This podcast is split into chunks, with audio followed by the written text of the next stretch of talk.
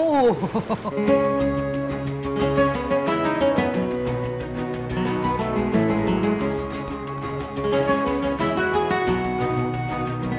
Celup, celup, celup. Lalu dilahap. Cara memasak hotpot tentunya sudah tak asing bagi Anda. Sesuai namanya, hotpot merupakan hidangan berupa berbagai bahan makanan yang dicelupkan ke dalam cawan panas berisi kaldu mendidih. Konon, sajian hotpot sudah ada sejak ribuan tahun silam yang diperkenalkan bangsa Mongolia. Yang membedakan hotpot Mongolia dengan hidangan rebus lainnya ada pada kaldunya. Faktor geografis Mongolia yang dingin memengaruhi ragam rempah yang digunakan sebagai penyedap kaldu. Ini dulu tuh kalau kalau ceritanya di masyarakat Mongolia, bangsa Mongolia itu kan memang nomaden ya ceritanya. Iya.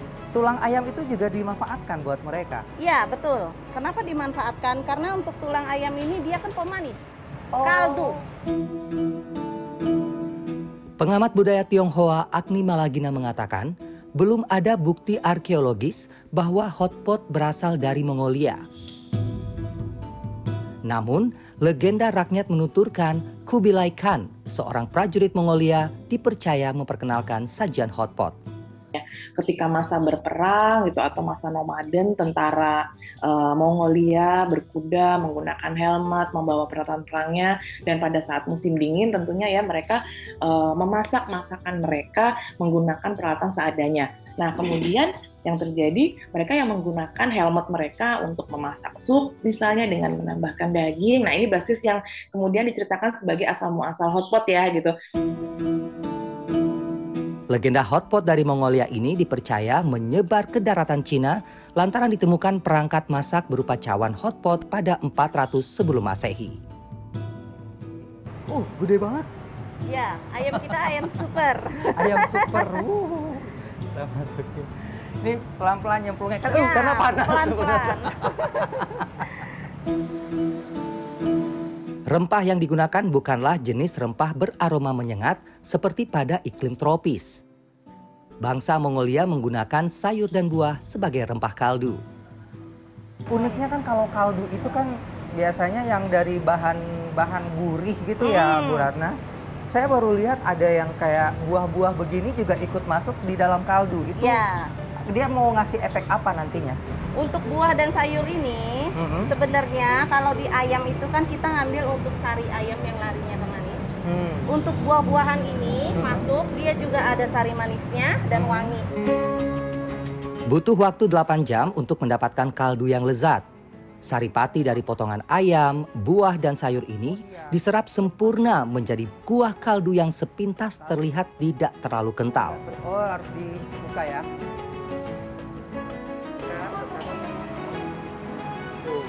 Meski warna kaldu tidak pekat, jangan salah. Aroma yang menyeruak begitu wangi dengan tekstur rasa yang ringan.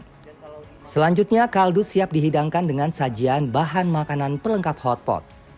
Uniknya, hotpot di sini menggunakan charcoal atau arang yang dimasukkan ke dalam cawan bermuncung tinggi yang dinamai volcanopot. Wah, benar saja. Api yang menyembur dari arang ibarat gunung vulkanik yang memuntahkan lahar. Hal ini dimaksudkan agar kaldu terus mendidih. Kita lihat. Oh, belum, masih belum lagi. Ini padahal belum tahun baru tapi udah ada kembang api. Sambil menunggu hotpot saya disajikan, etalase mangkuk keramik ini menyedot perhatian saya. Ternyata ini adalah varian saus yang menambah cita rasa hotpot. Ada kayak, coba lihat ke sini, ini panjang banget.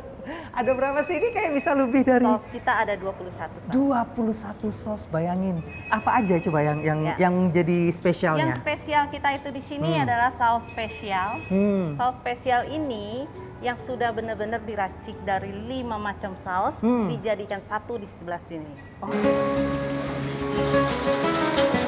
The hot pot is coming.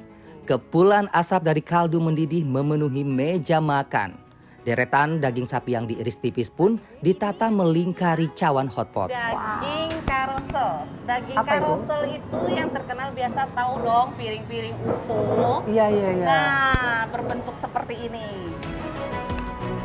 Ini benar-benar.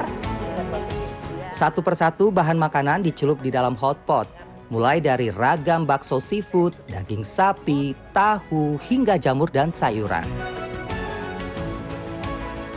Tadi dari tadi saya kan merasakan yang cukup hangat di sini Betul. karena memang ada ada arang yang tadi di, masih dipanaskan, kemudian airnya mendidih. Ya. Hampir jarang saya menemukan hotpot yang airnya mendidih. Hmm. Dahulu hotpot dikenal sebagai sajian makan komunal.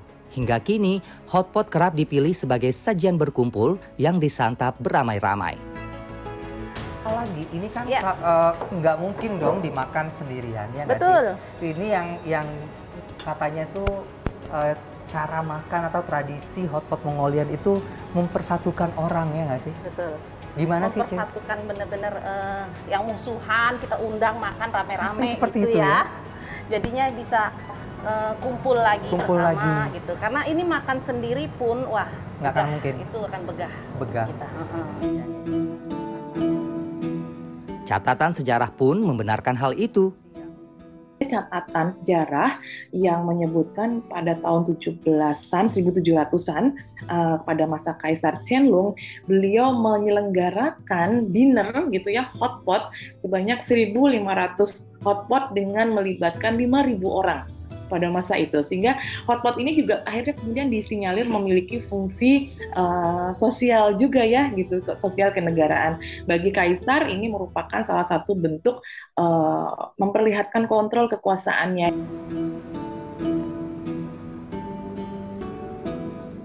Kuah kaldu hotpot Mongolia begitu ringan. Rasa rempah buah bercampur saripati ayam begitu menyatu tanpa ada yang mendominasi satu sama lain. Tadi dari apa ini terbuatnya? Dari kulit tahu. Kulit tahu, iya. Oke. Oh my god. Gimana? Yang di lidah tuh licin gitu ya. gitu langsung langsung Ngekres halus gitu ngekres enak ya.